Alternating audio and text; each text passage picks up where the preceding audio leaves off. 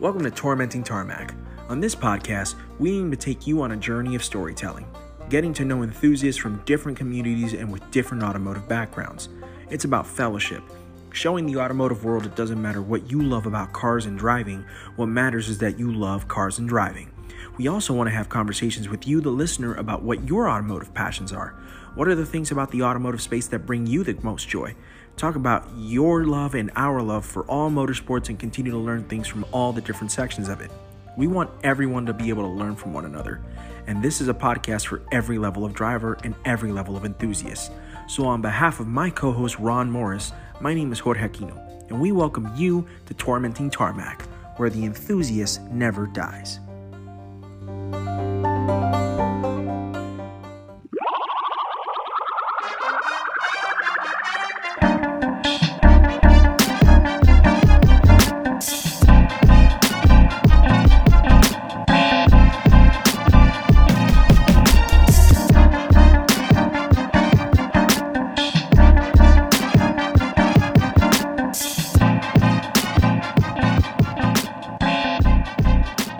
Everybody? Jorge Aquino coming live and direct to you right here from the PHX, the west side of the PHX. But I'm not alone. As always, my confidant, my compadre, my consigliere, if you will, in a lot of things. Is that even a real word? It is if you've watched The Godfather, my dude. Oh Yeah. man, but not a very long time. You should. They're on Paramount Plus if you want to watch all three uh parts of The Godfather. Incredible movies, incredible trilogy. But if you can hear by the wonderful bass tone of his bearded voice, Ronald Robert Morris III hanging out with me on a Friday night, deep, deep in the heart of the Lower Peninsula, my dude. What is happening? What's going on, man? Happy Friday night. Happy Friday night, right back to you, man. How is that? What's the weather like up there in Michigan right now? Uh, cold. I'm sitting in my car right now, and it is. Uh, let me see. Uh, ba- ba- ba- ba- 41 degrees. 41 degrees. Chilly. It's fall here in Michigan. The uh, yeah. leaves are changing. It's very pretty. Uh, looks nice. Fun to drive your car in the fall here, but it is hard for me to not be like, ah, winter is coming. I know. I know. Um, right now, I think we got up to a high of about 92 today. Oh, that reminds me, Jorge, Talk I forgot to tell you. So this What? is live coming at you, as you like to say on the podcast, people. Jorge's live reaction.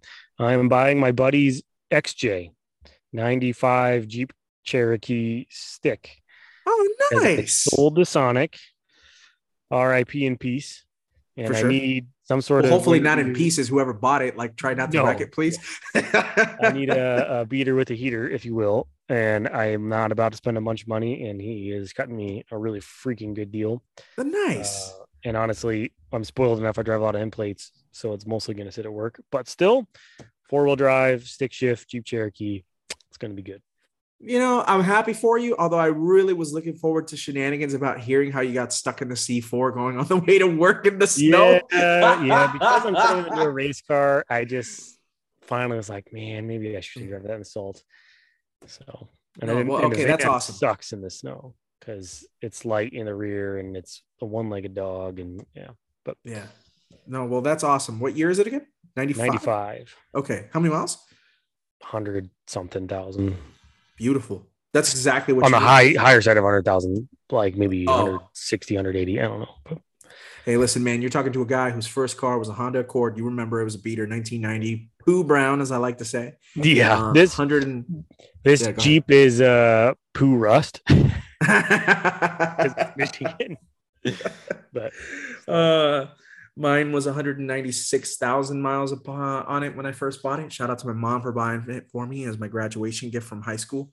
Best thousand bucks she probably ever spent. And that's not true. I'm sure that's actually she's probably spent thousand dollars on a lot better things, but yes, best thousand dollars that went through me that she could have ever spent. nice. Um, I never put AC in that car, Ronald. First thing I did with my own money was buy a sound system from Brian Wong, and I put it in my. In my That is car. very much something that you would have done in high school. I'm not sure that you still wouldn't do it now. Uh, I bet you would. uh probably because I am an idiot. Uh, Steven can actually vouch for me on that if he listens to this podcast. I have been quote unquote trying to help him with his new car purchase. It has backfired on me massively. well, um, that makes two idiots because I'm sitting here driving a gutted C4 every day. So you know, yeah, this is very true. This is very true. By the way, shout out to shout out to Steven. He sold his R8 on Bring a Trailer the other day. He made a Oh, nice nice. little bit of coin. So good for him. Good for and he's him. he is on the lookout for his new shenanigans mobile. Is the best way that I can put it.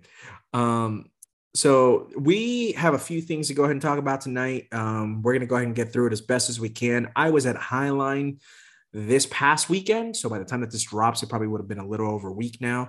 But it was the October edition of Highline um, over in like North Scottsdale. Uh, a lot of fun. Uh, had the opportunity to interview about six different people.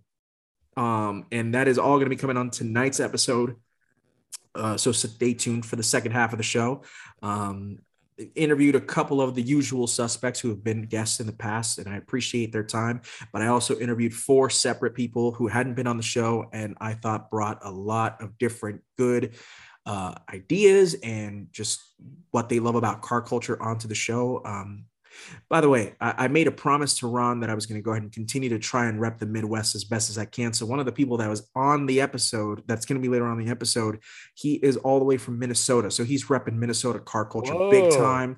Um, he just moved to Arizona a All few days ago. I want to give a shout out to Derek, and we'll go ahead and hear him, hear from him um, a little bit later uh, in the show. But he has, and when I say a ridiculous car, I mean a ridiculous car. He has a B8 and a half Audi RS5 with a six-speed swap. So this is the four-liter V8 twin turbo. And when I tell you that it's pushing monster power, I'm not joking. Um, about Nice. 1300 to the wheel is what I understand. Dang. Yeah, so this is insanity. From what I understand, it's the only only B8 and a half RS5 with a manual swap on the planet Damn. as of right now. I don't know if anybody else is going to be crazy enough to do it, but shout out to him. Um, and so you'll be able to go ahead and hear about him and what he does a little bit later on in the show. But uh, there was, um, I went to Highline a couple of months ago. I don't know if we've talked about it on the pod previously, Ronald. If we have, I apologize. a little bit, but not A little bit, depth, but yeah. And I won't go too much into depth with it because a obviously you got a, a few different interviews where we discuss a lot of the stuff that was happening there, but um, it was very much it was way more eclectic than the last time I went. Last time I went was Fourth of July weekend, and so I, I think a lot of people were out of town. Um, and then it was also very like supercar and hypercar based, where this time there was a lot more classics. And Oh, that cool. really made me happy. Um, I told Ron off the air what some of the cars were there, and you know, a couple like 68, 69 Camaros, a 67 Camaro was there. It was beautiful. Somebody, you're gonna what? You're gonna appreciate this. I'm gonna mention it on the podcast right now. I think it had to have been a C5 Corvette, but with a C1 body. Hmm. It was kind of cool looking. I don't know. I think I may have sent it to you. It was kind of cool looking. If you want to go check out Tormenting Tarmac on Instagram at Tormenting Tarmac, I believe that I posted it. Um, actually, maybe I haven't. Purposely waiting for this episode to drop, so I will be posting it. So excuse me, I will be posting a picture of that car. But it was a pretty cool looking car. It was red, and uh, I believe it had an LS1 or an LS2. Um, so it was it was it was bad it was badass. I really liked it. It was very cool and just a, a a really nice eclectic mix of different cars there that we on on Saturday. So nice uh nice job Highline uh carrying on the eclecticness. There was a couple of things that shut down the parking lot um which sure if you're 18 years old you were probably giddy with excitement, but if you're a 32 year old that is just over it, you're over it. Got it. um, but that all being said, it was it was fun, and we'll go ahead and hear a little bit more from that uh, in the second half of the episode. Um, we have three really cool things that we want to go ahead and get to, ladies and gentlemen. We're going to go ahead and start right now. We're going to start with a little bit this or that. Um, we had a nice little this or that two episodes ago. But by the way, thanks for anybody who is listening to um, episodes 18 and 19 that just recently dropped. Um, you would have heard our um, uh, I think we called it our IndyCar special or no, no, acknowledging our one year anniversary episode. That's what it was. Yes. So thanks for for anyone that listened to that, and then anybody who has listened to the car brokering 101 episode with uh, Sam. We do we appreciate the support, and I I hope that we were able to go ahead and bring something insightful to you on both episodes. So, um, anyways, continue to go ahead and check those out. But we did a this or that last week. Um, between Kimi and Alonso. And then this time, it's not necessarily a this or that. It's just me asking Ron his greatest car driving scenes in the history of movies because Ron says he doesn't watch that many movies all the time, but I think secretly deep down inside, he's got a couple of things that he's going to go ahead and hit me with. And I'm just going to be like, oh man, that's gangster. So, Ronald, what do you have? What do you, what what car scene? And I'm I'm not going to allow you to say Grand Prix because we've already talked Grand Prix in the past. Okay. Yep. Yep. So, well, right. I, I'm going to cheat. I have two. Okay, you got two. That's fine. I'm willing to allow. Uh, uh, we might have talked about this in the past too. I don't remember. Uh, I basically any car scene in Baby Driver. I just we have talked a little bit about Baby yes. Driver. Yes, so, but okay. those are badass car seats. Go ahead. So that's kind of an obvious one. So, but one I'm going to pick that I think is probably not at all what you're thinking is the kind of opening motorcycle scene in Tron. Yo, that's banana in Tron Legacy or in the first Tron? The new one, yeah. Okay, Legacy. Tron Legacy, yes. yeah, that's where that's he, bananas. He starts out like he's a kid on his bike, and then it like transitions to now he's a young adult on his Ducati, and it's at yeah. night, and he's like driving through tunnels in the city, and it's got just the badass Tron, uh, Daft Punk soundtrack. So it's like any car scene that I probably would want to pick is you know all the cool like i thought about picking a james bond scene where it's like all the mechanical stuff very visceral the engine and etc but i don't know i remember watching this movie in theaters and that scene is just like from a cinematography standpoint it was just like oh that was good that yeah. was good so you can like search it on youtube real quick if you want you can just search tron motorcycle scene and it's just mm. like that, or I believe Tron Legacy might be on Disney has, Plus too. They, by the way, they so perfectly captured the vibe they were going after. Like, absolutely nailed it. So yeah, that's um, my pick. That's a good pick. I like that a lot. Um, so it, it, the great thing about because I actually watched Tron Legacy in the movie theater as well. The great thing about Tron Legacy is in a way that like, have you ever watched Avatar, Ron? Yes. Okay, so with Avatar, James Cameron apparently waited like 15 years to go ahead and finally make Avatar because he didn't feel like technology had fully caught up in order for him to get the perfect, um, to have the right technology for him to be able to go ahead and capture the best cinematography and the best visual effects that he could. That's that's the rumor, whatever. Um, and in a similar way, Tron Legacy was the same thing because Tron, I think the original Tron came out like in the mid 80s or something like that mm-hmm. before you and I were born. And then in 2010, 2010 is when Tron Legacy dropped. And you could tell that they really waited and took their time because even though the movie is kind of okay, the visual effects 12 years later, that stuff hits me directly in the face and I'm like, "Oh my god, I'm in the future, bro." That's how I feel when I watch that movie. It looks ridiculously good and you're so right that the um, visual effects in that movie are insanity. They're yes. utter insanity. They look well, but so that's crisp. that's the thing though. The yeah. this intro motorcycle intro scene is not a visual effects. It's just film. Yeah, but, which is even better. Which is even better. Um, so Baby Driver and Tron, I like that. Um, I've posted about this on Instagram before, but I've never actually acknowledged it on the podcast. Uh, one of my favorite car driving scenes actually came from the rebooted Star Trek, which you know where I'm going with this. Yes. Um, the introduction of James Kirk in Star Trek in the movie, absolute just chef's goddamn kiss. Yeah. It's it's little kid James Kirk having stolen. My understanding is it's his actual dad's C2, right, Ron? It's a C2. Yes. In that movie, yep. yeah, it's a C2 Corvette. Um, and then I guess his uncle has it now because his dad passed away um, which you see at the beginning of the movie. Yep. Um, and his his uncle is a dick to him, and he kicks out what I believe is his cousin or his brother. I, I they never actually say in the movie, but then little James Kirk gets in the car and just goes mobbing down Iowa. And it is the greatest thing of all time. And then you add in the fact that they use Beastie Boys' as sabotage as the background music, and it's amazing. Um, please look that up on YouTube because um, just everything about it is incredible. Like you just see this cla- the the the consummate American sports car, which is the Corvette, right? Um, just bombing down what is supposed to be 90 in the movie. And then he pops off the top and after he's hung up on his uncle who called him and told him to, he, if he gets one scratch on his car he's going to kick his ass and then he goes ahead pops off the top he sees his cousin he's like hey johnny! And he just flies by. It's hilarious. And then the cop pulls up to him and then he just takes this hard right and goes down the dirt. And this is probably the really sad part but he basically goes ahead and rips it rips the e-brake and then jumps out of the car and the c2 just falls to its death.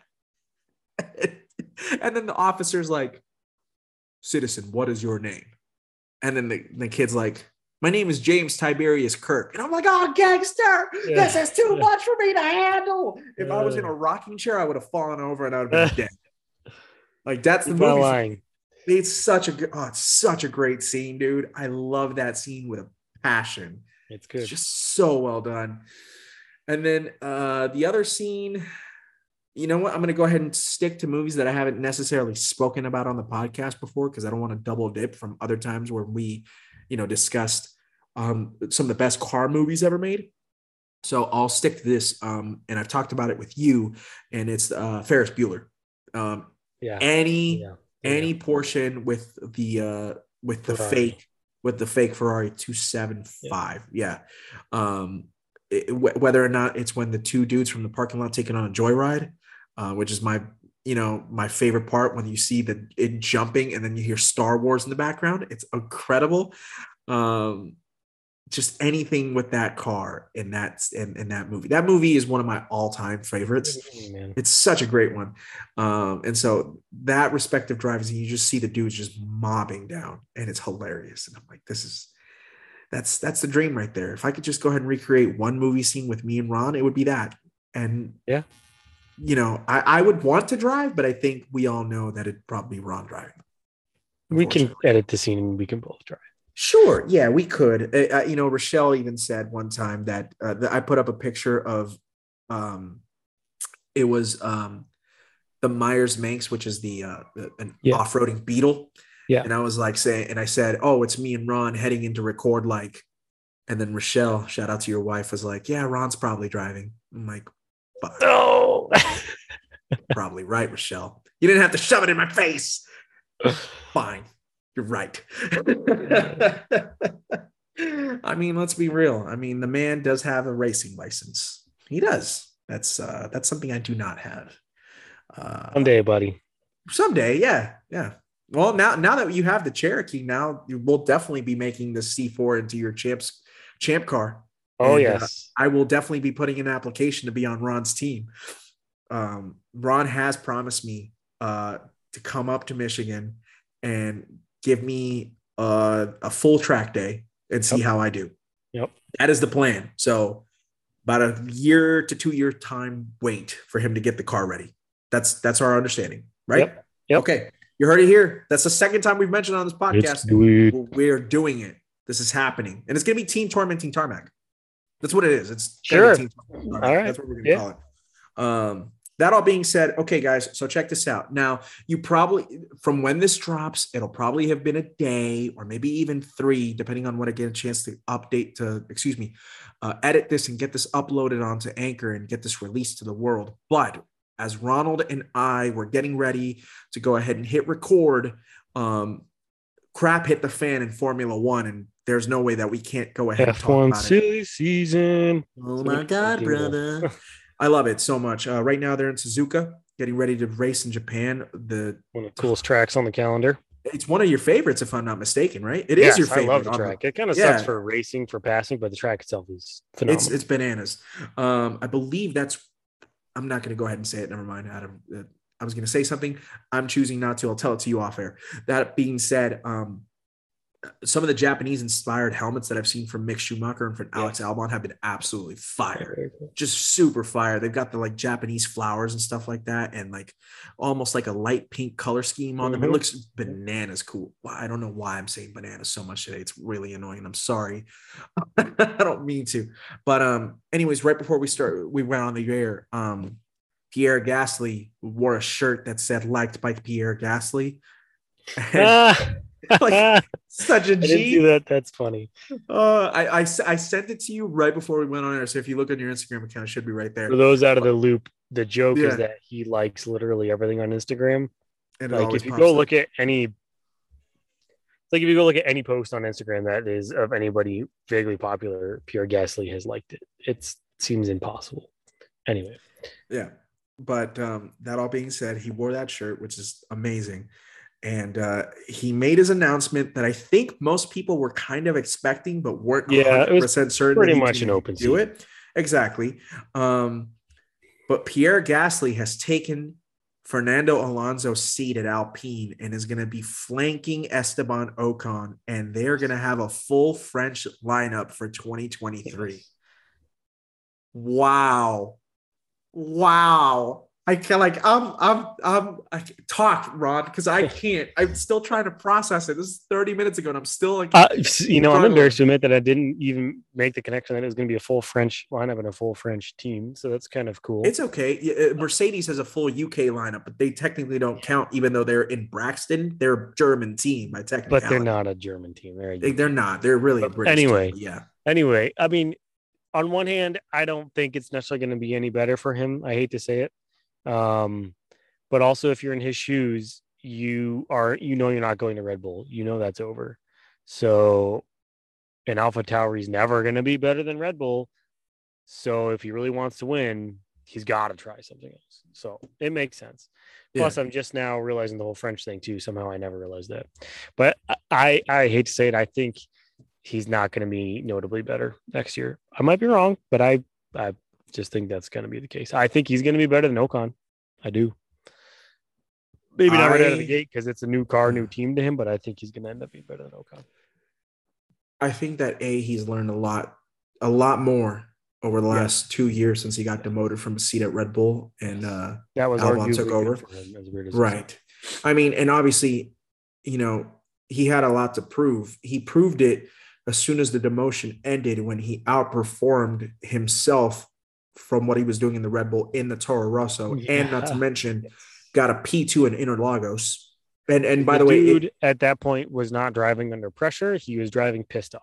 exactly. And, And, for him, I- I- apparently, that's what he needs. Exactly. I remember that race vividly because um, Max won that race. And even though Lewis had already secured the title like two races beforehand, uh, Mercedes were trying to go ahead and secure the constructors. And um, Max wins.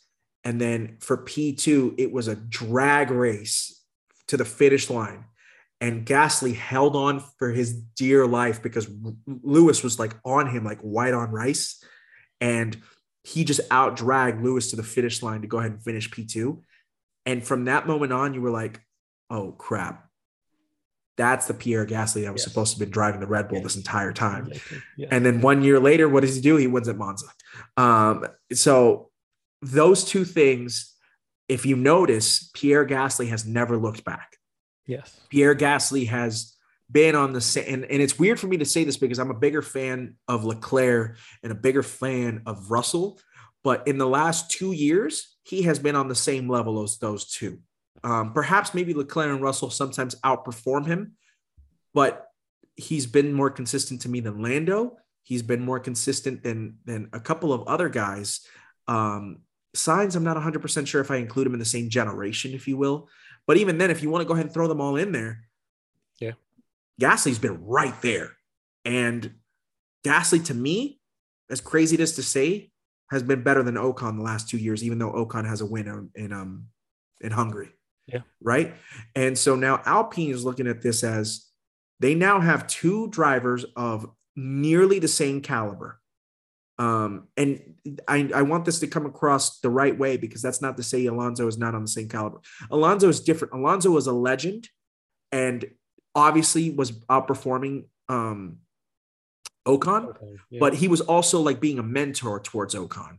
This is now Gasly coming in and now perhaps wanting to rip away that They're number both- one.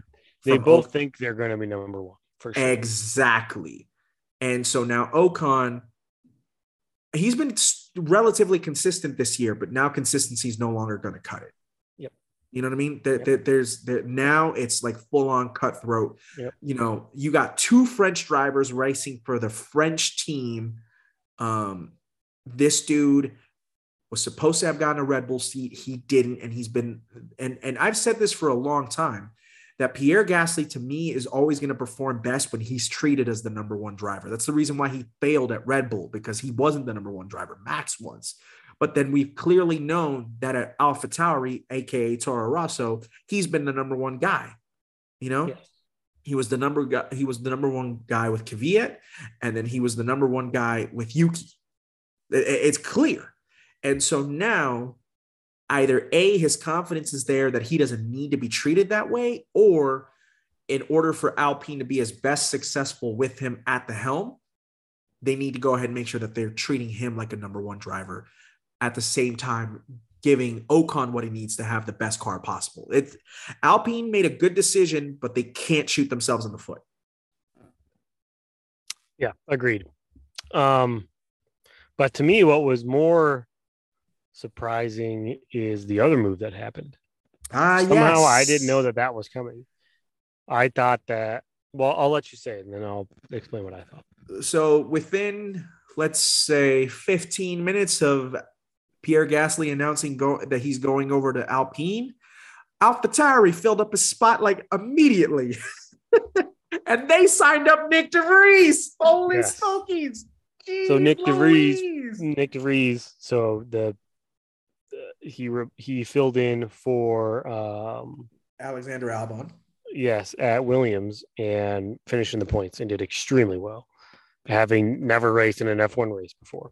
Yep. Uh, so like that was immediately like, yep, someone's going to pick him up. And by the way, having been out of a out of a race car for like a year, 18 months Or or something whatever, yeah. disgusting like Yeah. that, yeah, because like he hadn't dumb and takes pay drivers and not talent drivers. But anyway, Exactly. You know, by the way, Um, shout out to Latifi. my boy, my boy Nicholas. I'm gonna miss him Oh. so much next year. I am. goodness. Um. Anyway, so thoughts on Latifi. I figured he was to go to Williams. Um. And so Mhm. I am happy to see him in AlphaTauri and in an arguably better team. I wish Sure. Williams is better, but they're not. Oh, So by the we'll way, you know who I feel. You know who I feel who I feel bad for right now. I feel bad for Yuki Tsunoda. Yeah. because he's like, I bet Yuki's like, oh my god, thank thank God. Gasly's not here anymore. Somebody's gonna go ahead and come in, and I can be the number one driver. And then Nyck de Vries is coming in, and it's like of all the people in the world. Yep. Yep. Because at least with Danny Ric, if it would have been Danny Ric, like yeah, Danny Ric is clearly a great driver, a race winner, right? But he would have been like the type of guy that like not necessarily hand over the reins to Yuki, but like helping him develop. Because now Danny Ric is a is a is a how do I put this? Yes. He's a veteran of the sport, right? Yes. He's giving back, if you will, because I don't think Danny Ric unfortunately is ever going to win a championship. No, I Um, wish. But, no. now you bring in Nyck de Vries, and it's like Lando Yes. with uh, McLaren, with Yes. them bringing in Oscar Piastri. It's like if Lando thought that he was the number one driver, which by the way he clearly should be, but that's that's not to say Oscar Piastri is like a nobody. You know what I mean?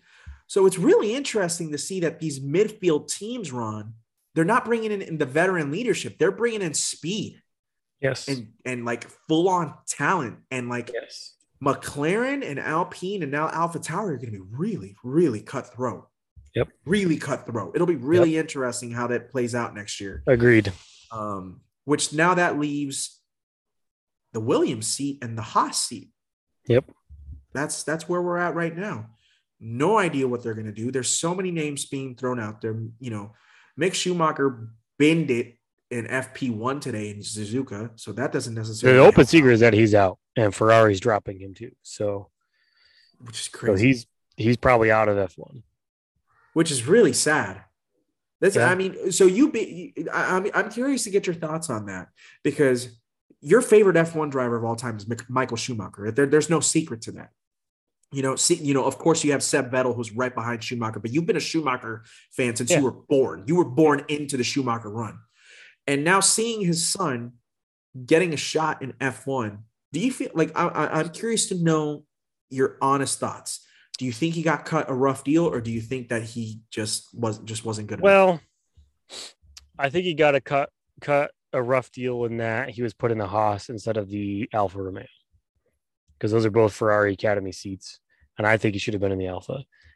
That being said, now that we have seen him compared to, it was a joke comparing him to Mazepin because Mazepin sucked, so you really didn't know how good he was. But now we've seen him compared to Magnussen.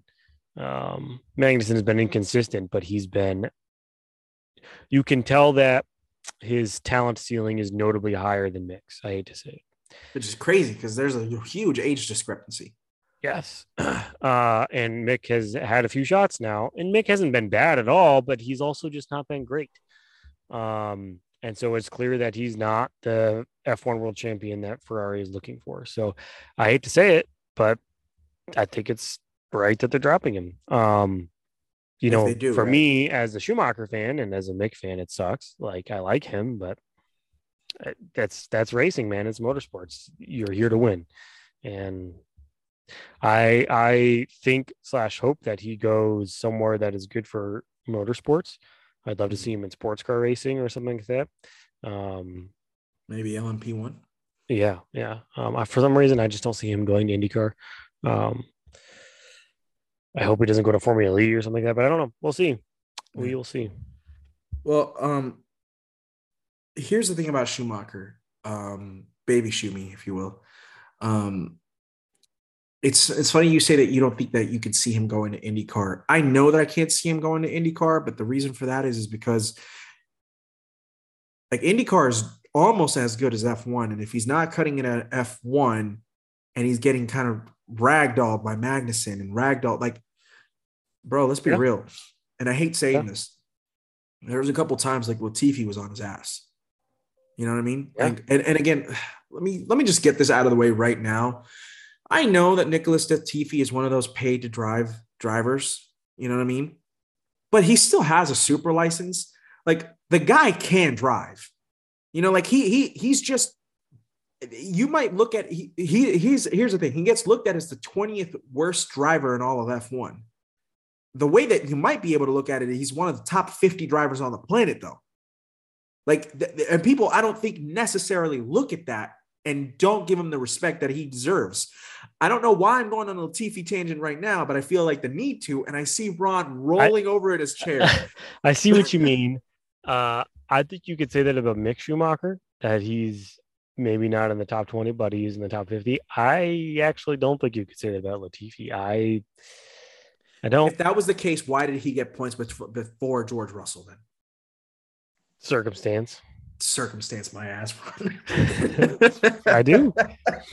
Circumstance. the time that George Russell finally got his first points in F1, who was running P8 right in front of him? It's Nicholas Latifi. Yeah, yeah. You know what I mean? And Like- and okay, so if you're gonna make that argument, so here we're, we're gonna do some paper racing here. Sure, let's do it. make that argument. If Russell is kicking Hamilton's ass right now, then Latifi is better than Hamilton.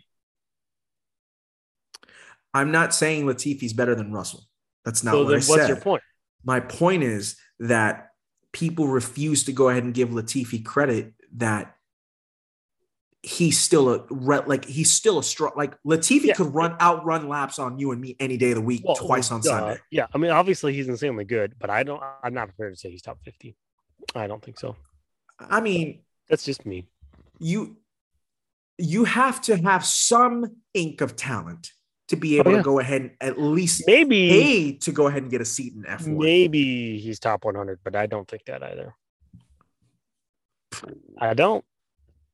I hope I know I'm crazy, but I I, don't. no, no, no, no, no. I, I actually don't think you're crazy. I can guarantee that anybody who watches F1 that listens to our podcast probably agrees with you way more than they do with me on this topic. Yeah. And that's fine. That they're entitled to that opinion. You're entitled to that opinion. My brother-in-law is entitled to that opinion. Um, I will What- tell you, Here's what I do think. I don't think he deserves the hate that he gets by any stretch, I agree. but I do think F1 slash Williams deserves that hate. Well, I think F1 to, uh, uh, and Williams probably do deserve that hate too, because it's like, okay, you only brought him in because he could pay and give you money. And by the way, you- now that that Williams you- is fast, now you're going to go ahead and get rid of him. How can How can you be the top level of a sport and take pay drivers? There's no other sport that does that.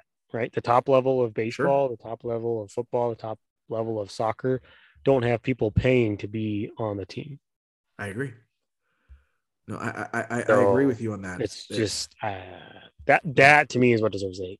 Sure. That uh, you know, we already know we we we know the corruption, and this isn't even necessarily me calling corruption, but we already know that F1 cares about only making money, and that's all. You know, that is what it is, and it's it, but it shouldn't be what it is. But you know, to those who say, in particular, because the example that always gets brought up is, you know, Lewis lost a title because Latifi pinned it into the wall. You know what I mean? But I will tell you, which I mean, Circumstance again. circumstance, yeah, that's more circumstance than not. But I can tell you that the circumstance of that respective crash has been what has been the catalyst to him having his Yeah. worst season in F1 this year.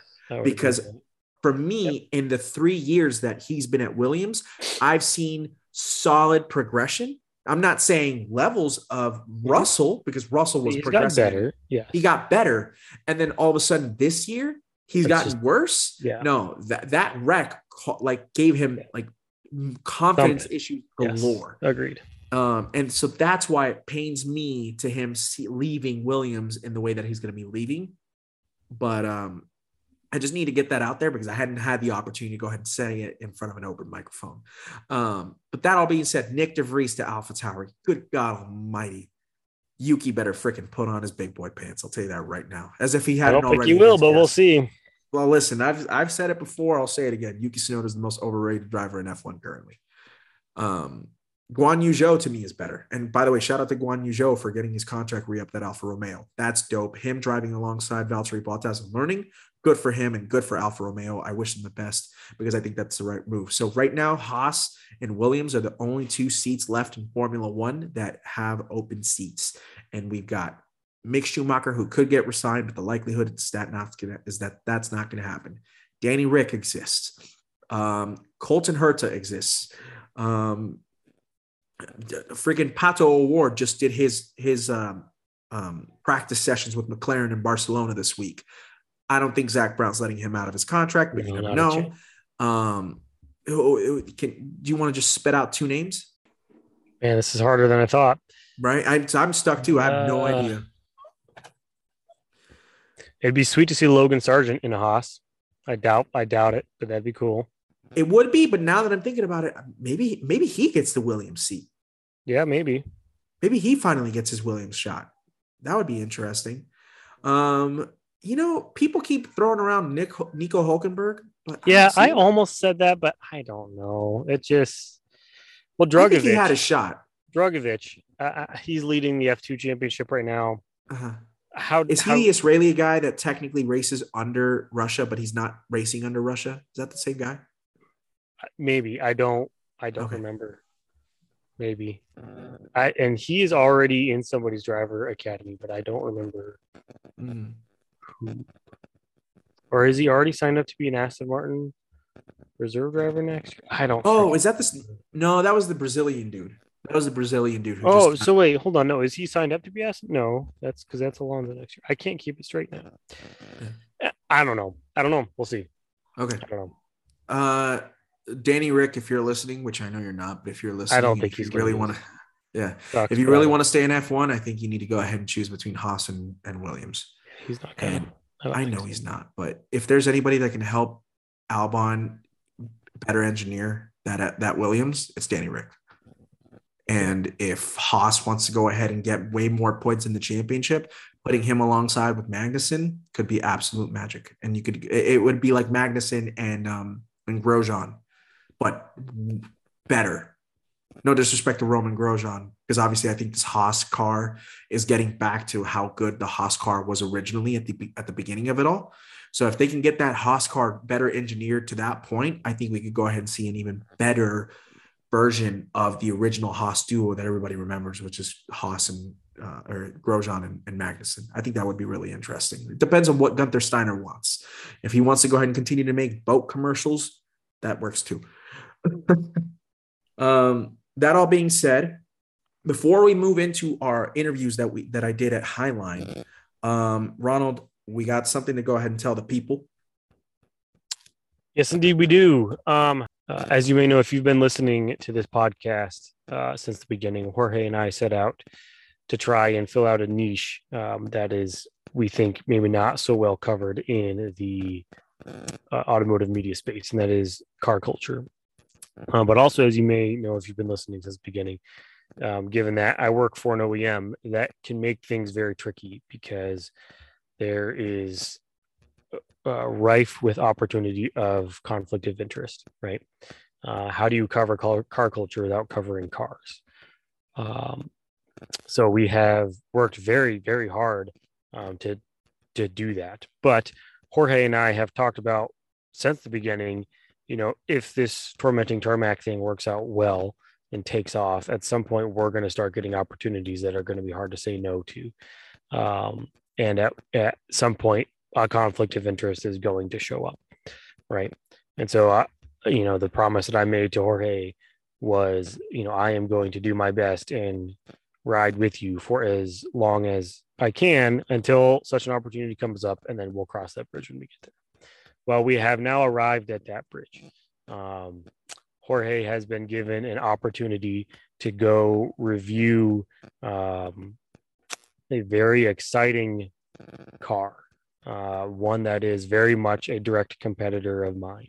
Um, and it would be a conflict of interest for us as tormenting tarmac to review that when my employer directly pays me not to say nice things about the other guys right to be clear they're not they're not paying me and telling me like hey you need to go uh, say mean things about anybody but it's just they pay me to make their products very good and not the other guys right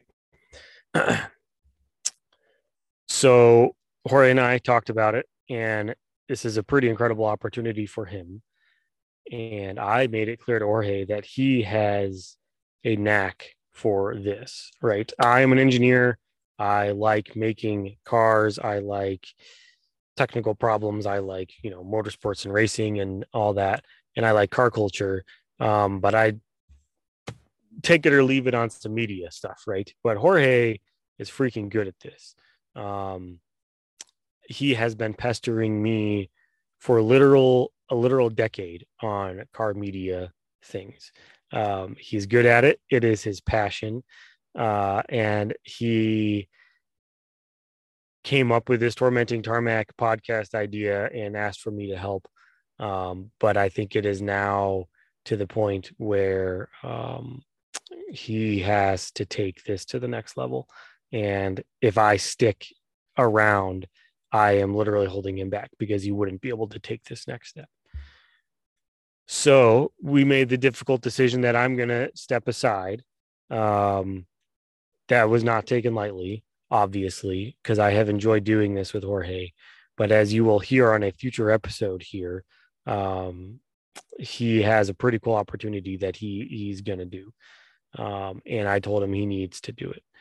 Um, so my request if you are listening in this audience is like i said jorge has a knack for this and he has a passion for this more than anybody i've ever met for as far as like this car media stuff and trust me i have met literal thousands of people in the industry um, i have never met anybody who's got the passion for this type of car media car culture car reviews uh, i've never met anybody with this much passion um, i haven't um, Jorge is good at this. So my request, if you are a, a listener here, is keep listening and keep supporting because what he's got going is something special and unique that I don't think any other media has.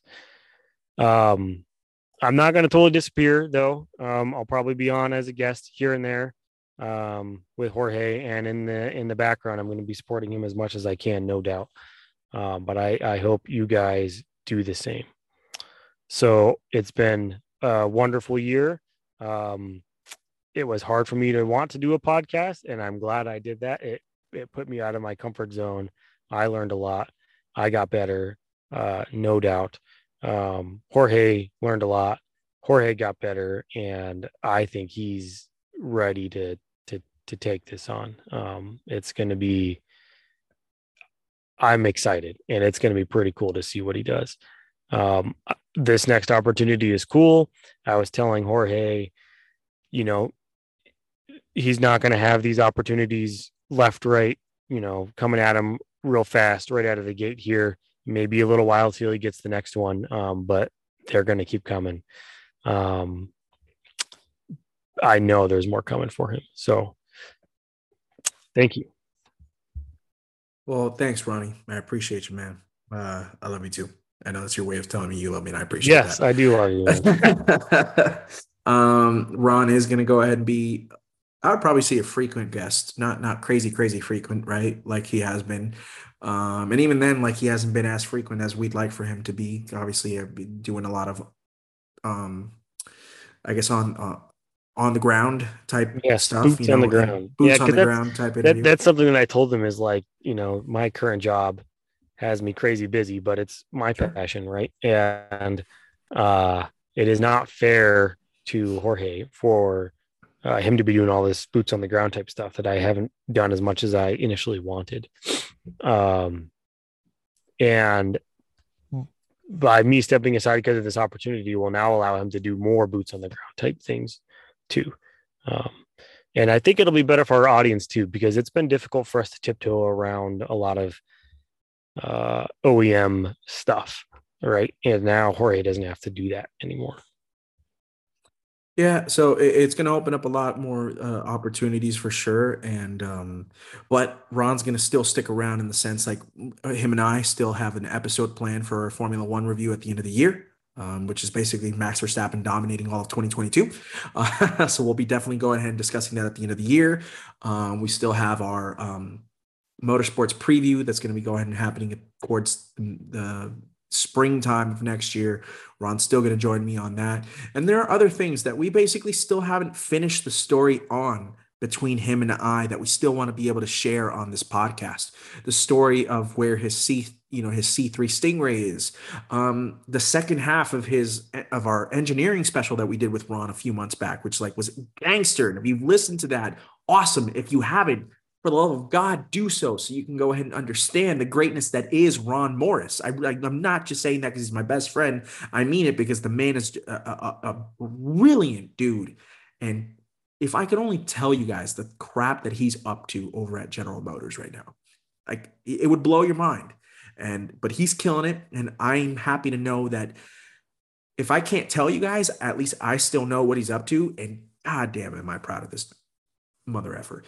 Um, so that all being said, it's great to. And by the way, I am so sorry, Mrs. Morris. I am so sorry for the language this evening. I will clean it up for next time. I promise. Um, that all being said. oh man. um, that all being said, um, yeah, we're we're we're moving forward. Tormenting Tarmac is still going to keep going, and then Ron's just going to be you know, a homie and probably number one fan of the fan club. And I appreciate you, my brother. Oh, yes. Um, and, you know, I'll obviously still be sharing uh, projects of the C, C3 on Tormenting Tarmac. I'll be sharing stuff of the C4 on Tormenting Tarmac. And um, once that C4 is ready for Champ Car, um, we're absolutely going to be covering that adventure. Heck yes. You know, oh, um, yes it'll it'll be quite the adventure for your boy. It's you know Ron's been already around the block a couple different times. Um, this is this is my first you know go at it um, for, for this type of venture, and so the opportunity to go ahead and even see if I can if I'm capable of doing such a thing is going to be an adventure in and of itself. So once we get there in about 24 months time, I know it's a long time, but it's going to take Ron about 12 to 18 to 12 to perhaps 24 months to go ahead and get that car ready for champ car spec. Um, it was one thing to go ahead and get it daily drivable, making it legal for the state of Michigan. It'll be different to go ahead and make because actually, if I'm not mistaken, Ron has to do an engine swap and make his car slower, which is hilarious. yes, I got to do build a roll cage, a bunch of safety stuff. There's a lot. Exactly. We'll cover it. We'll we'll cover it when we get there, but it's a great opportunity. But for now, um, Thanks, Ronnie. I love you, brother. I appreciate you.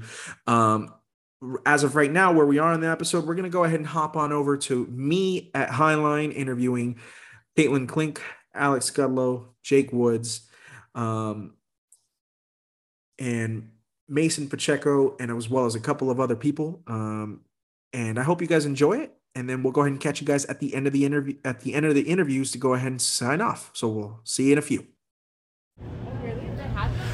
What's going on, everybody? Jorge coming at you live here from we're at Highline. It's uh, first Saturday of October, which is fantastic. I got here late because I've got kids.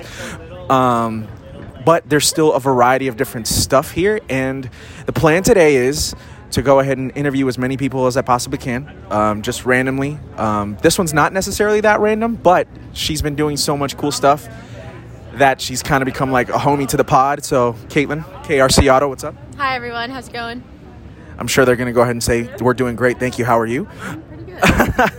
Um, the last time Caitlin was on, she killed it. We talked Car Week with Alex and with uh, Steven uh, a few weeks back. Actually, from right now, from when I drop it, it'll probably been, have been about a month and a half ago, which is super dope. Um, but Caitlin has been killing it so hard in Houston since she's moved over there. It's picked up for her insanely, and I figured I'd just go ahead and take a few minutes of her time for her to go ahead and tell me what she's been up to in Houston. So, dude, first of all, welcome back to AZ.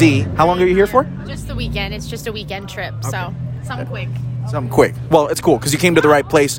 We were finally be, be able to go ahead and meet back up. Yeah. Dude, I've been seeing everything that you've been doing on Instagram over in Houston. How has Houston been treating you so far? As we have, was that an Huracan Huracan and, an, and uh, I think an S6, Yeah. and now we got a CTS, CTSV. A lot of V8s and a lot of V10s. I love it. But um, tell me what you've been up to in Houston. Go ahead, because you've been killing it over there. Thank you. Well, I have been currently working on a 20 car project for Driver Source of Houston. So we've been shooting all sorts of cars, uh, mostly classics, mostly classic Porsches. One of my favorites though was the SLR. That was incredible. Shot a 930 the other day and got some awesome rolling shots. Got some shots of a Black Series and the SLR together. So I got lots of content coming in on that, and that's been a really fun project. Really great business, really cool facility that they have. They do storage, sales, and service. And so we're currently shooting the cars that they are adding to their collection that's curated to go up for auction on Bring a Trailer. So we've been getting them some really awesome content, and it's been a really fun time. It's been one of those projects that's very tedious, but I'm thoroughly enjoying it. And along with that, if they've had some private clients shooting at some meets, uh, did some rollers after a car meet of some Paganis. That was incredible. So that was a really fun time getting some rolling shots out the back of my friend's video media van. so it's been a really good time. It's slowly picking up since I've only lived here a few months. I feel like it took a while to get things going. You know, you're the newbie, you're the new kid on the block, and trying to develop my reputation and portfolio enough that people will want to work with me even though I'm new to the area. So that's been it's been more successful now than I was planning on. So I'm really grateful for that and I really hope that it continues. Is that M3? So it's been a really good time. I love the area. I've loved the people I've met. I feel more at home now and really comfortable compared to when I first moved. So it's been a really good time. Awesome. First of all, I'm really proud of you because I know how long it took you, and I know that. You know, from experience, you were a little. I I've been nervous doing this shit. I can only imagine how nervous you've been doing the stuff over in the H. Um, now that you've finally gotten in there, now you've finally gotten the vibe, and you understand how it, how it is. Have you noticed any differentiation between Houston car culture compared to Phoenix car culture, or any anywhere else you've been at? Oh yeah, I'd say it's it's diver- diverse in both places, but I would say Houston has a much larger scene just because the size of the area. So it's been a really good time. Nice meeting you as well. It's been a really good time getting to experience the different cars there. Um, there's a lot more Japanese cars there, I've noticed, at least compared to Scottsdale specifically. Scottsdale is mostly, I feel like it's diverse, but it's a lot of exotics and supers. Houston is a lot of everything, Yeah. plus plus hypers. So it's Yeah. the hyper cars. I'm just not used to that. So that's not really a client base so much as just the enjoyment of it. But the area is larger, so my commutes and travel times are also so extensive. So I'm getting used to that. But I really love the car meets there. There's always something.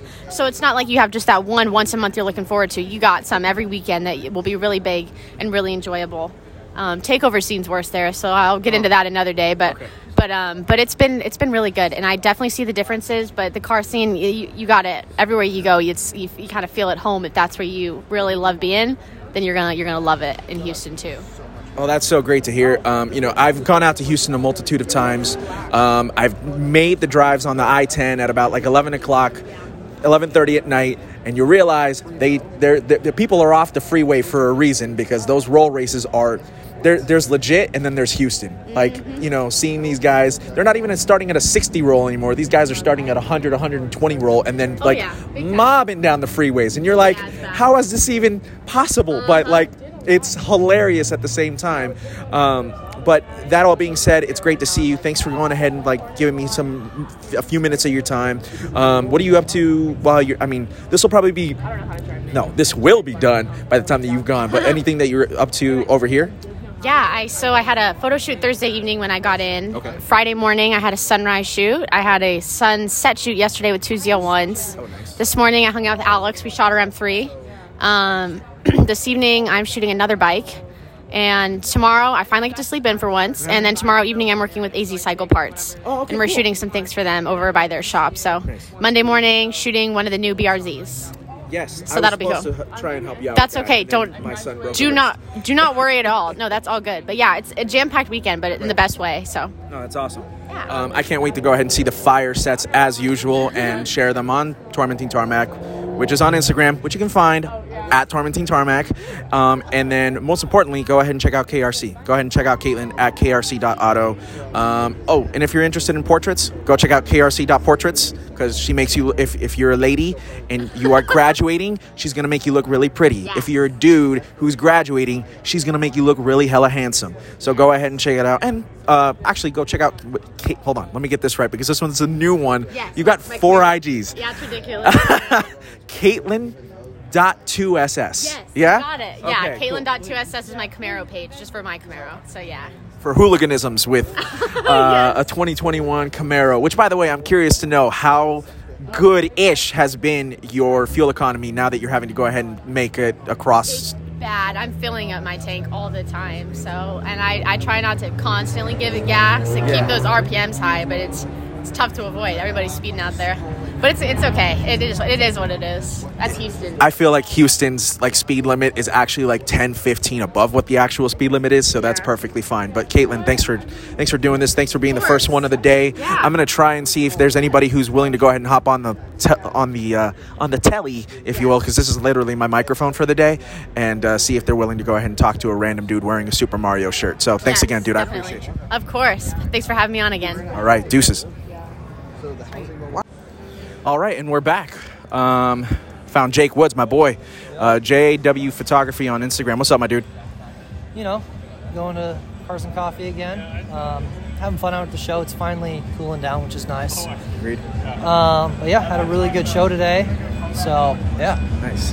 Um, so I literally, I was telling Caitlin uh, earlier that I uh, got here a little bit later than I wanted to. Uh, my sons needed some help, and that's fine. Um, but what I do like about it is this is so much of a different vibe than the last time I came, which was in July.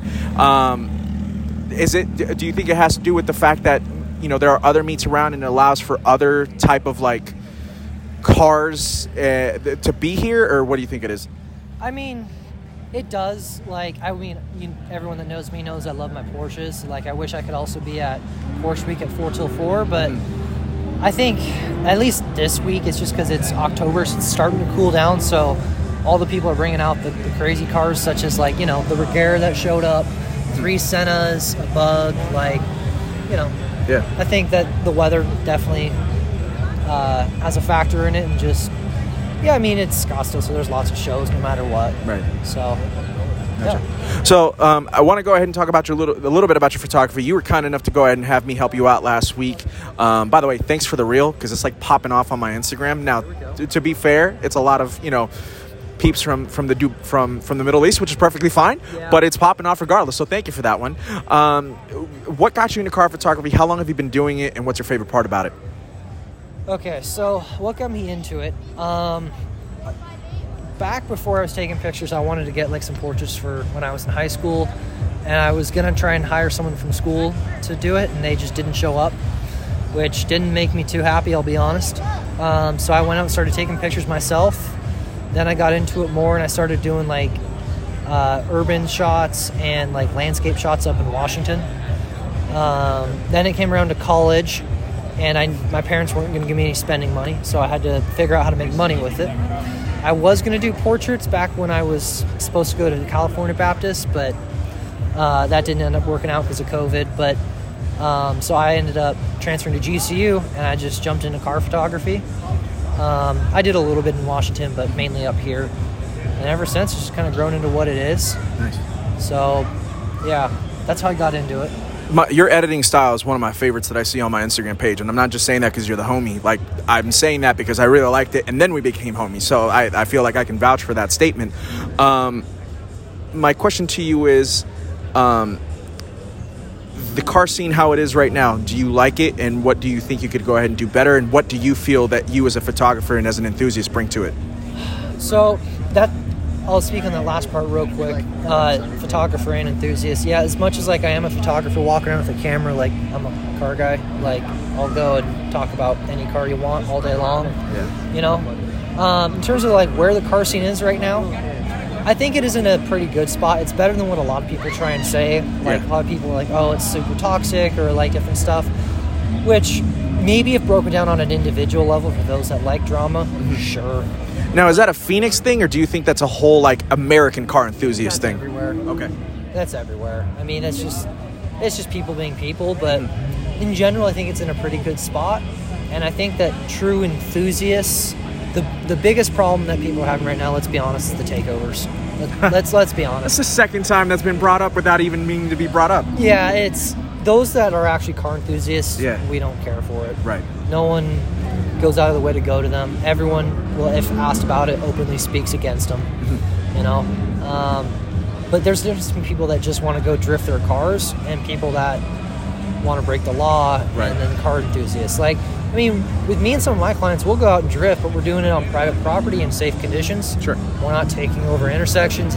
You know, so you know, there's there's times and places to do it. Obviously, the best place is a track, but hear you. yeah. Cool, man. Well, um, is there anything in particular from today's show that's really gotten and caught your eye? You don't have to necessarily mention a car, but you can go ahead and mention that, you know, wh- whatever you want. Um, I mean, just it's Scottsdale, so obviously there's gonna be crazy stuff that always comes out. Um, but like right now, it's still crowded around. I'm not gonna go and try and get any pictures yet. But Yeah. the the Koenigsegg Regera just showed up. It's in a beautiful exposed carbon with gold detailing. Um, but you know, they just sent McLaren Senna down to the side because they didn't have room. You know, there's three Sennas, a bug. Yeah, it was. Right. Well, it's a good show Okay. among among many other things. I hear you. I've, you know, this is my second time at Highline, and I'm not going to lie to you, dude. I enjoyed it the first time, and I really enjoyed it once more. Um, would you say that this is probably like the best car show that we have available to us here in the Scottsdale area? Depends on what your taste is. If you're looking for pure volume, obviously yes. Yeah. Um, I like four till four a Sure. lot just because it's a lot like you can hear the background music. Yeah. Here at Highline, as opposed to four till, it's an actual coffee shop. It's a really chill environment. Yeah. Which it's a true cars and coffee, you know, which I really enjoy. And obviously, as a photographer, it's a beautiful spot too. Absolutely. Um, It's close to Old Town Scottsdale, so it kind of really gives you that vibe. Yep. So it depends on what you're wanting, but yeah, in general, Highline's going to be the best. Okay. Awesome. Well, I've enjoyed it, and it's great to see you, Jake. Thanks for taking your time, dog. Yeah. Anything you want to go ahead and take, say to the people? I mean, I don't know. Just got a bunch of cool sets coming. Yep. Got to keep talking to people and keep getting more shoots. So Nice. Um, go follow um, Jake's Instagram page, J- JW underscore photography, right? Car photos. Car, excuse me, JW underscore car photos. That's my bad. Um, I, I messed that up earlier. I'm so sorry. But go ahead and check it out. His edits are seriously fire. Um, and he's a really good dude, a really great car enthusiast, and it's great to see you, my dude. All right. All right. We are right next to the music booth. Yeah, we'll. Mo- all right, there we go. Now, now this is probably a lot better. So I found Alex Scudlow, the homie, Automotive Alex on Instagram. She is one of my favorite photographers in the game. That's I'm not just joking. I actually mean that. But what's up, dude? How's it going? Good. Hi, how are you? You're doing excellent. Doing excellent. So, again, I've been interviewing a couple of people. I had Caitlin on earlier. Uh, I met up with Jake. He was kind enough to go ahead and hop on for a few minutes. Um, and I found you. Um, and first of all, you are killing it as always. I tell you that every single time. However, um, I wanted to go ahead and talk to you a little bit more about your the stuff that you're doing now since you've purchased your F80 M3, which we talked about last time you were on. So, can you kind of give us a little bit of a vibe of what you're up to? Well, I've changed a couple things. I let's see. The biggest difference is I got wheels. So I got a sponsorship through uh, Vivid Racing. So I've been working with them, and I'm now a Vivid affiliate. So I was able to get some awesome VR Forge monoblock. I mean, they're beautiful wheels on my car, so that was really cool. And then yeah, so my fitment's like absolutely perfect now, and like I went up to 20s, which helps flush out um, a little bit of the wheel gap. I still want to low drop the front, I think by maybe half an inch, just to make it like perfect. But yeah, so that's been the plan so far. Awesome. Uh, it's been great to see it. Um, I think the last time you were on the pod, did we mention that you wrapped it the yellow? I think we did.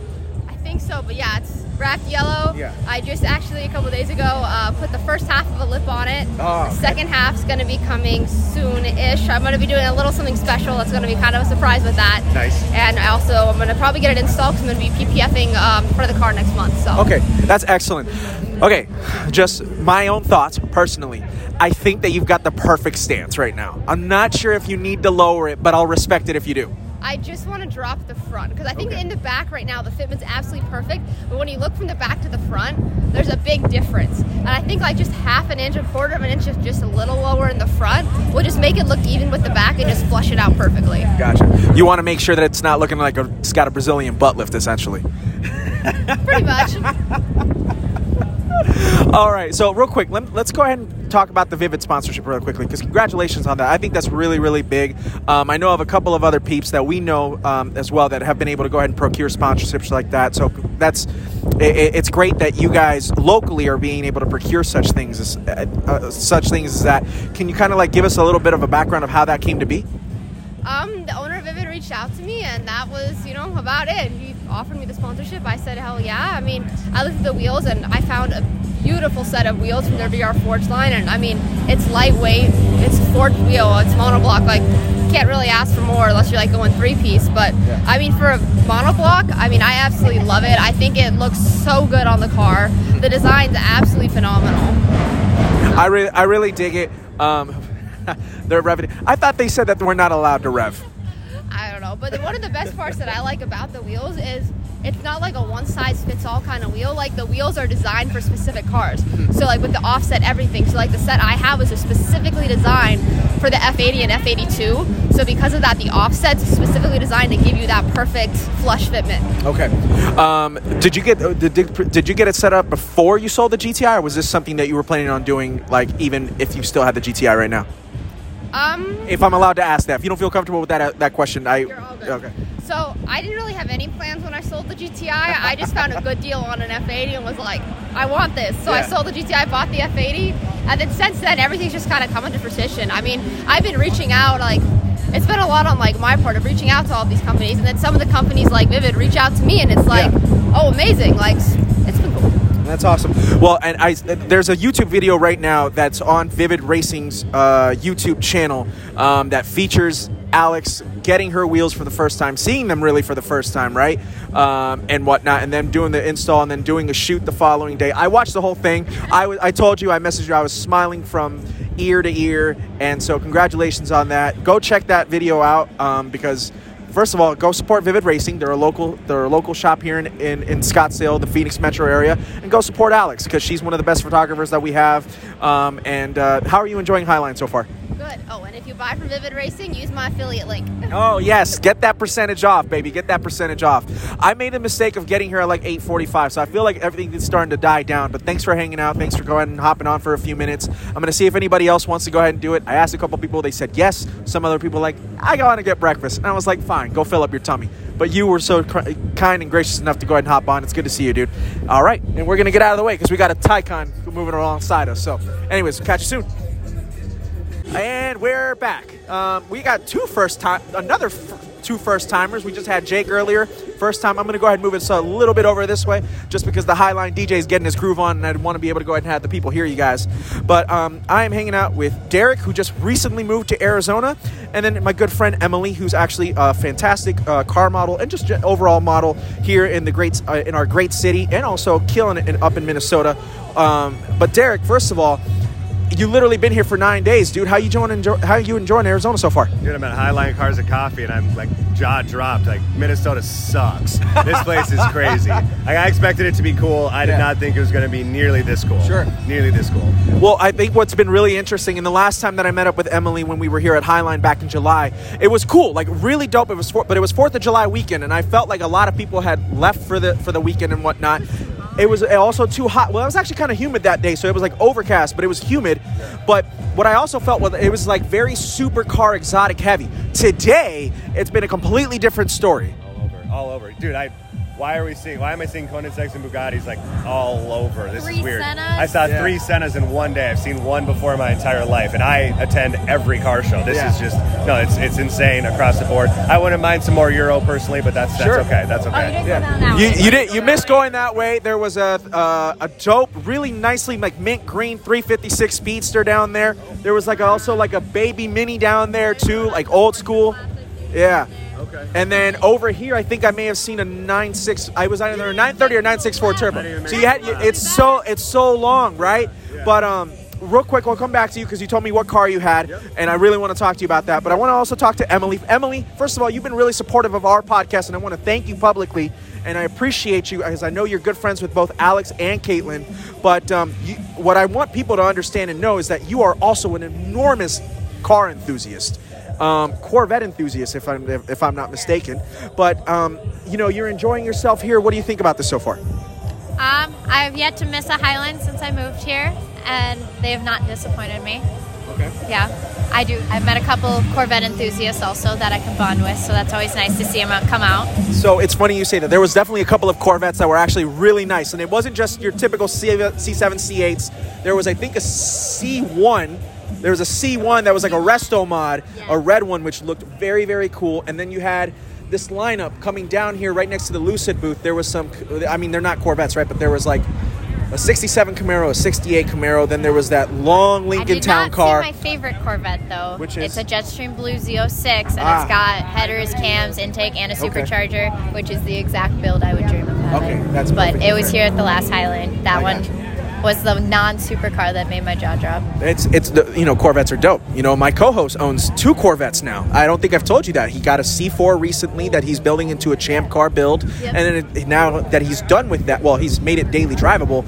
He's now putting his time back into a C3 and continuing and finishing up his Oh, Resto mod build. Yes, um, but I want to go ahead and talk to you about Hot Import Nights if that's okay. Yeah.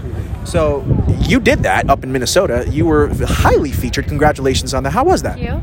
Uh, it was a fun event. I was very happy. Uh, there were a lot of lovely models there. Uh, I was very grateful to have all of my friends join with me, uh, as well as my Twin Cities Import Babe group of girls. Cool. So that made the event a lot more fun, knowing being able to see all my friends and family. That's awesome. Um, you know, my co-host being in Michigan, we do our best to go ahead and try not to just show love to the Phoenix car community, but also anywhere and anywhere that other people represent. So we do our best to show love to Michigan. And now let's go ahead and take the time to go ahead and social, show some love to Minneapolis and to the Twin Cities and St. Paul and all that good stuff, and, and just the entire state because I feel like. You know, I mean, you did. There's some hidden gems. Like, what is exactly the car culture up in Minnesota, if you don't mind me asking, Derek? Uh, very heavy on three series BMWs, S line Audis. No, Okay. I'm, I'm playing. We we I was, we host Nth Moto. Nth Moto is located in Minnesota. And I like to reference that to people not Minneapolis around. Yeah, Minneapolis Mopar is pretty crazy. The the Mopar scene is pretty intense. We've got some gnarly Vipers up there. Uh, being with Nth Moto around, uh, Kratos, the world record holding Viper, is right down the road from where I used to live. Oh, very and so that Flicker's exists. coming for that. Yeah, yeah. Uh, no, there's some cool cars. The culture around Brainerd, our, our racetrack up there is fantastic. I grew up on you that guys racetrack. have an ex- excellent Yeah, racetrack It's a three-hour drive, but it's Worth worth it. it. Yes, Yeah. yes. I, I have a cabin on the racetrack right on the back. I don't even know if you knew that. Right on the back uh, on side of the quarter mile. Yeah, right on. Five I- minutes out of it, yep. Yep. I love Brainerd. I love the culture up there. Uh, a lot of cool cars. We have power crews, fun events, etc. But it's awesome. Um, no, it's completely different than this. There's not exotics. There is Sure. not. There is very far There in between. but they are all garage kept, sadly. Yes, yes. I mean, You the, never- would- half of them never see the light of day. Yeah. No. I've seen the F40 three times in the three years I've been in the car community.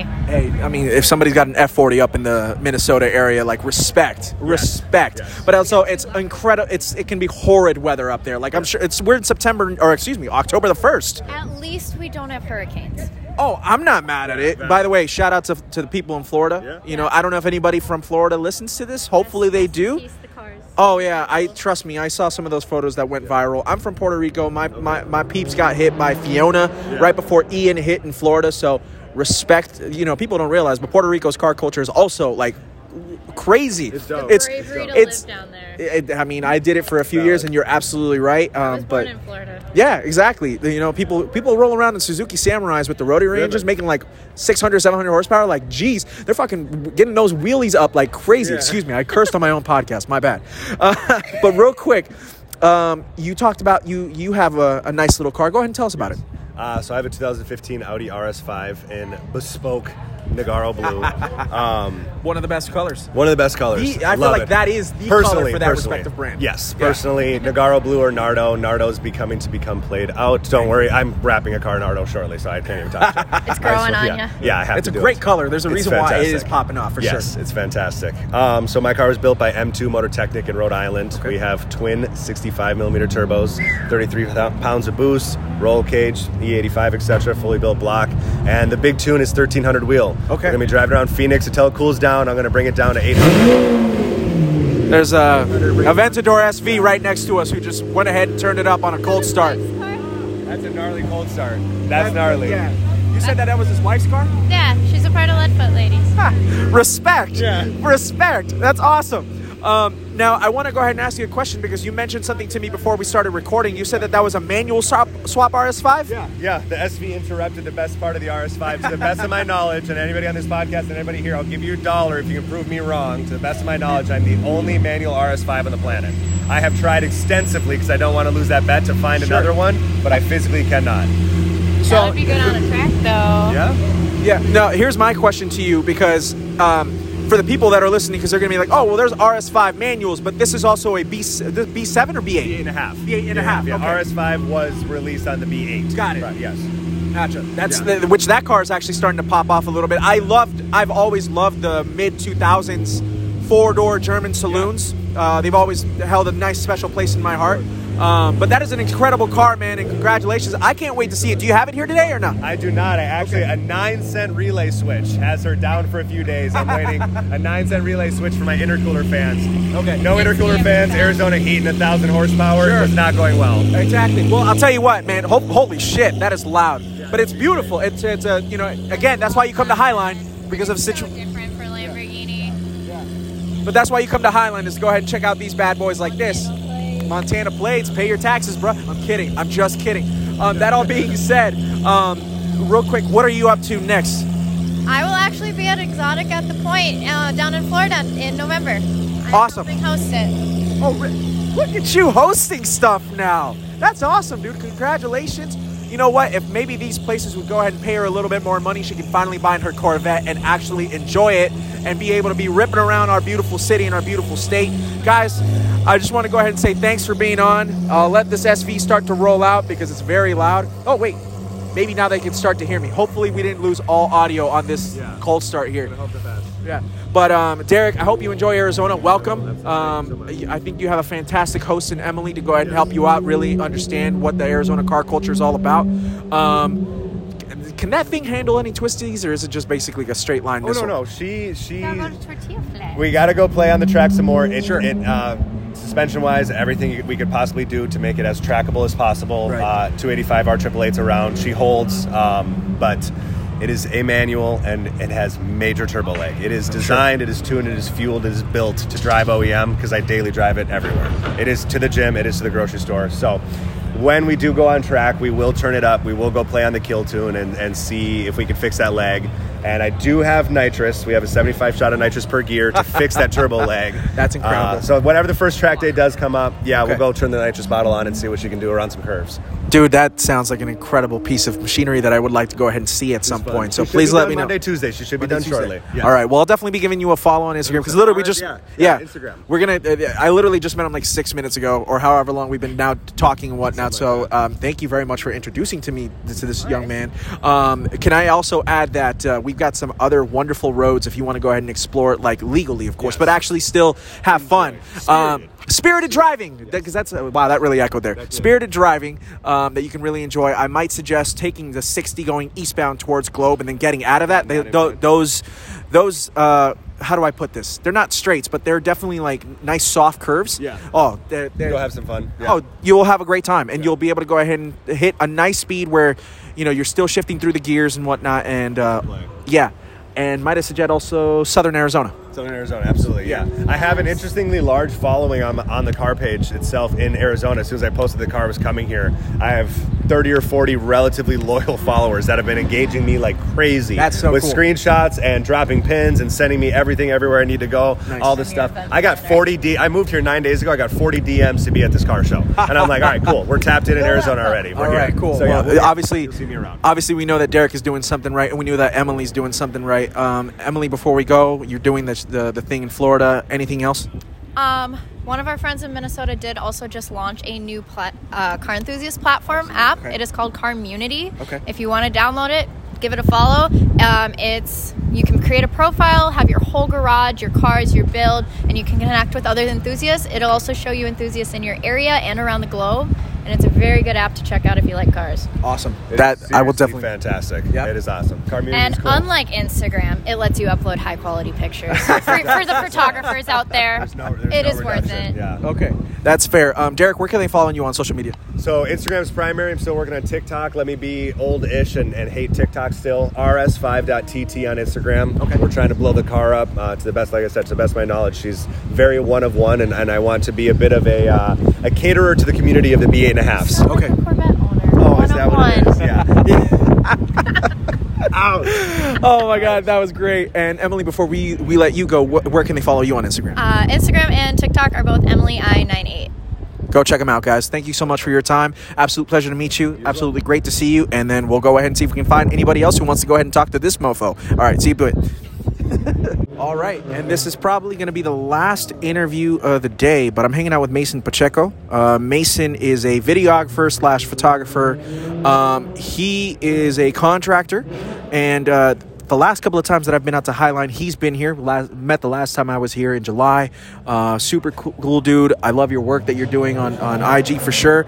And uh, well, thanks for coming on, man. I appreciate it. Yeah, absolutely. I appreciate you having me on for this. Absolutely. So I got to, you know, I, you know, how did you basically, you know, get in touch to be one of the contracted videographers slash, I guess more, let's say more social social media managers for for the show? How would you how would you how would you say that what you do is here at Highline for these car shows? So essentially, all I do is I'm just the videographer slash uh, kind of photographer for these shows. I don't even run social media. I don't do anything.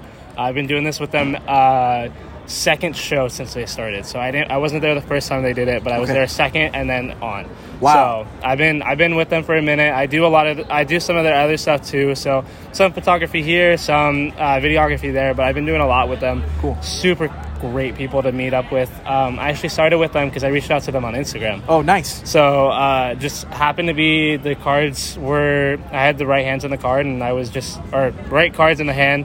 Um, and it was just everything worked out the way it should have. I guess. Um, I uh, I reached out. I made I moved to Scottsdale. As soon as I moved to Scottsdale, I was just looking for connections, connections, connections. Yeah. Went to uh, car show Scuderia. I don't know if they still run it, but uh, Scuderia Southwest. Scuderia. Yeah, yeah. yes. Cool. So I uh, met up with them, uh, or I didn't meet up with them. I went to their show, recorded a quick little video, sent it out to Highline, and then ever since then they liked my work and wanted to keep working. My dude, what's up, man? We're recording. You can hop on whenever you want to, man.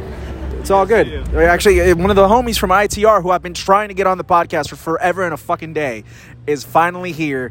Um, I'll see if I can go ahead and snag him, but I apologize to go interrupt there, Mason. It's just these guys are so freaking busy. You never get a chance to talk to them, Oh, man. trust me, I know. I'm always I'm always trying to work it. I'm always trying to hang out with them too. Okay. Nah, I they're not that. They're pretty good. They're, they they they do good stuff, but you you've been obviously doing, and he almost falls over right over here. We're, but we're not gonna go ahead and call that out or anything. I'm just kidding. But you know, you work with Scuderia Southwest. You said that you went ahead and made a small video for them, and that's basically how that you know did it make the rounds and people were able to go ahead and see your oh, work. I, or did, I didn't work with them. Oh, you I, didn't? I just Oh, okay. went there. I just went there as a spectator, and I just made a video for myself to put on my page. Okay. Get content, um, and just have something for somewhat of a portfolio to show what I can kind of do. Um, and this was in the beginning of my career, so by Sure. by any means, it was not that great. I gotcha. So, with, with you know, you talk about your career and whatnot. You you know, you are you you do a lot of videography and whatnot. Um, let, us go. Let's go into that for a second. Um, what exactly was the thing that you had to do in school in order to be able to go ahead and get to where you are today, and what kind of like switches and changes you've had to make along the way in order to go ahead and be what you do right now? Oh, I'm a college dropout. I, I dropped out, I dropped out first semester of my freshman year. Okay, cool. So I wasn't a bad student by any means. I just didn't have any purpose to be there. I thought I did. I just didn't know what I wanted to do. I just figured I might as well figure it out before I spent all this money on it. Of course. Uh, dropped out. Uh, went through a little rough patch. Uh, lived with my girlfriend at the time. Her, her and her parents, which was a bad move, but. We, uh, I ended up finding a YouTube video of a videographer traveling. Okay. And I was like, this dude gets paid for this. I was like, this is awesome. So I ended up, uh, I ended up figuring out everything I can do because when I get when I want to do something, I put my all into it, which I feel like you kind of have to for a lot of things. I agree. Uh, put my all into it and uh, and uh, figured out everything that I needed to do. I ended up doing everything that I could do on YouTube. Uh, practiced as much as I could, and then uh, I bought a course and um, ended up just going from there, learning from that course.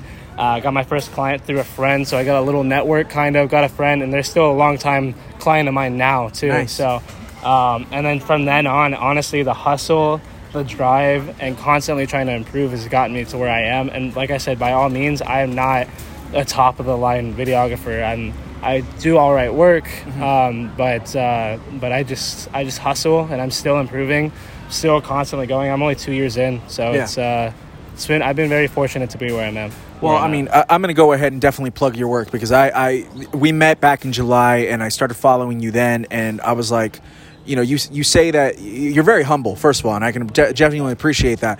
But you know, I, I've seen what you've done and seen some of your work, and it's not just car related. A lot of it is also sports related, if I'm not mistaken, right? I do a lot. I Yeah. do I do cars, I do sports, I do events, and I do real estate. Yeah. So I do anything and everything. I haven't done weddings, but I do anything and everything that I can. That's what keeps the business running. That's what keeps the, the bills paid. That's what Yeah. keeps me afloat and keeps me interested too, because I get bored of things really quick. So to have that kind of multiple genres that I can bounce between, it keeps me always intrigued in what I'm doing. I gotcha. Um, we'll end on this. Uh, you know, you, you you obviously you're here at a car show. You you you work with them as a videographer. Are you like an actual car enthusiast? What's funny is I, I liked cars. Yeah. But I didn't know anything about them, and I'm not gonna front on you. I still don't know a lot about them. Neither know do I, dog.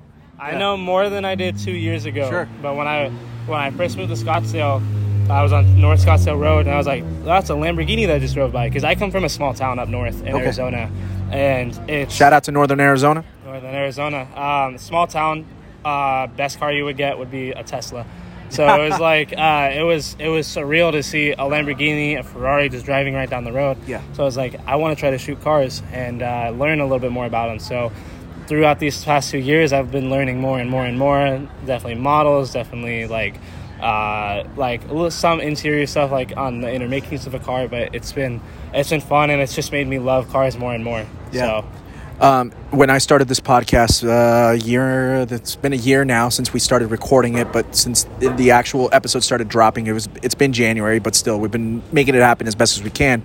Um, you know, I've been a car enthusiast since I was like 11 or 12 years old. You know, the the car that made me fall in love with cars was a Lamborghini Murcielago in a Busta Rhymes video. I always tell people that people don't believe me, but I'm like, yeah, it was that, and then the Fast and the Furious. Those two things together, that's how I am today.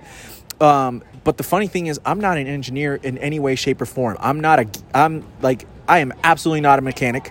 My mother-in-law will ask me things, and I'll be like, I don't know, and she'll be like, But you're into cars, and I'm like, I'm into cars. I'm not a mechanic. Yeah, yeah, yeah, like yeah. you know what I mean? And and people don't seem to to necessarily always understand that there is a difference there.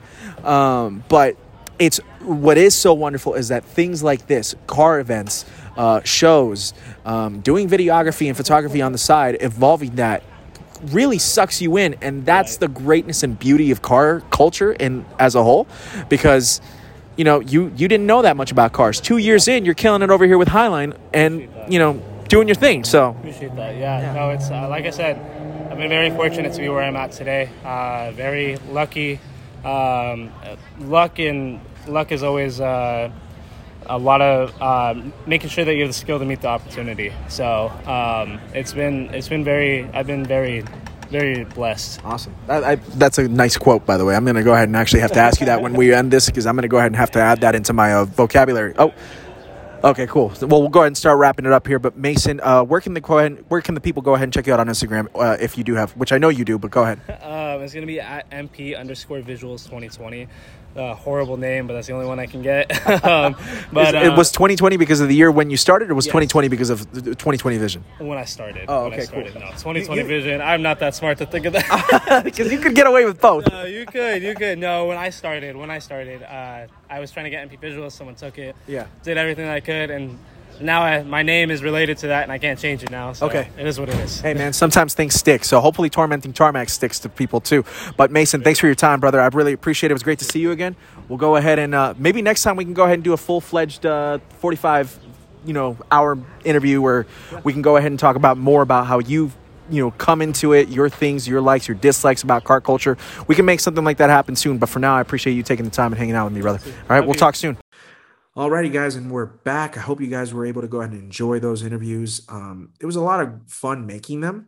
Um, literally, I was in the midst of Highline. Cars were going off like crazy.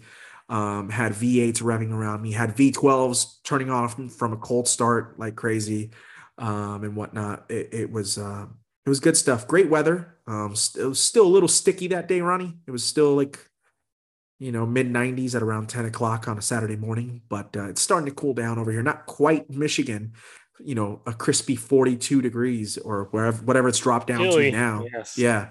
But um, it was still a nice, nice vibe. And uh, Cool stories. And I guess this is, I don't know what I say.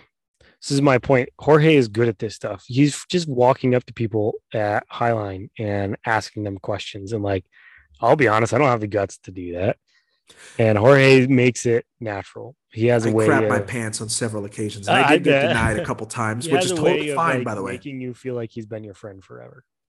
He's good at this. Thanks, buddy. I I appreciate that. Um, yeah, the and the and the and the four people, you know, because at least with Caitlin and with Alex, I had already reached out to them prior. I'm like, hey, listen, I'm doing this. Um, help me so you could go ahead and introduce me and tell people that I'm not a crazy person. and they did. Um, so that was really really nice. And uh, they're always they're they're always awesome. They've they've they've repped us on so many different occasions. And like I said, there are two usual suspects that usually happen to pop on this podcast. Um, by the way, we have a lot more coming on Tormenting Tarmac uh, in the next few weeks, in the next few months. A lot. Um, we're going to be talking low rider car culture in a little bit, Ronnie. Uh, All right. that one's for you, man. That's right. The little skinny white boy likes his low riders. I All right. One day own. Uh, you should. What would I could definitely, you know what? You should go ahead and tell your dad to go ahead and let you make the cut listen to a lowrider. That'd no, be I have other plans for that car. okay. A few years ago, quick little story. A few years ago, I asked him if he wanted to sell it to me, and I wanted to make it into a twin turbo LS drag car. Uh, and understandably, he told me no. I don't know if he remembers this, but this is I don't know. This is probably five or six years ago. Yeah. Um, so Was this pre-purchase of the Stingray or after? I I don't I don't remember. I think it was pre. Either way, it wouldn't matter. But uh, yeah. Uh, anyway, but should I inherit that car one day? I I don't think I'll make it a lowrider. I would like to get like a Chevy Biscayne or maybe a Cadillac as a or as a lowrider. Maybe like a Pontiac Catalina, a a big four door convertible.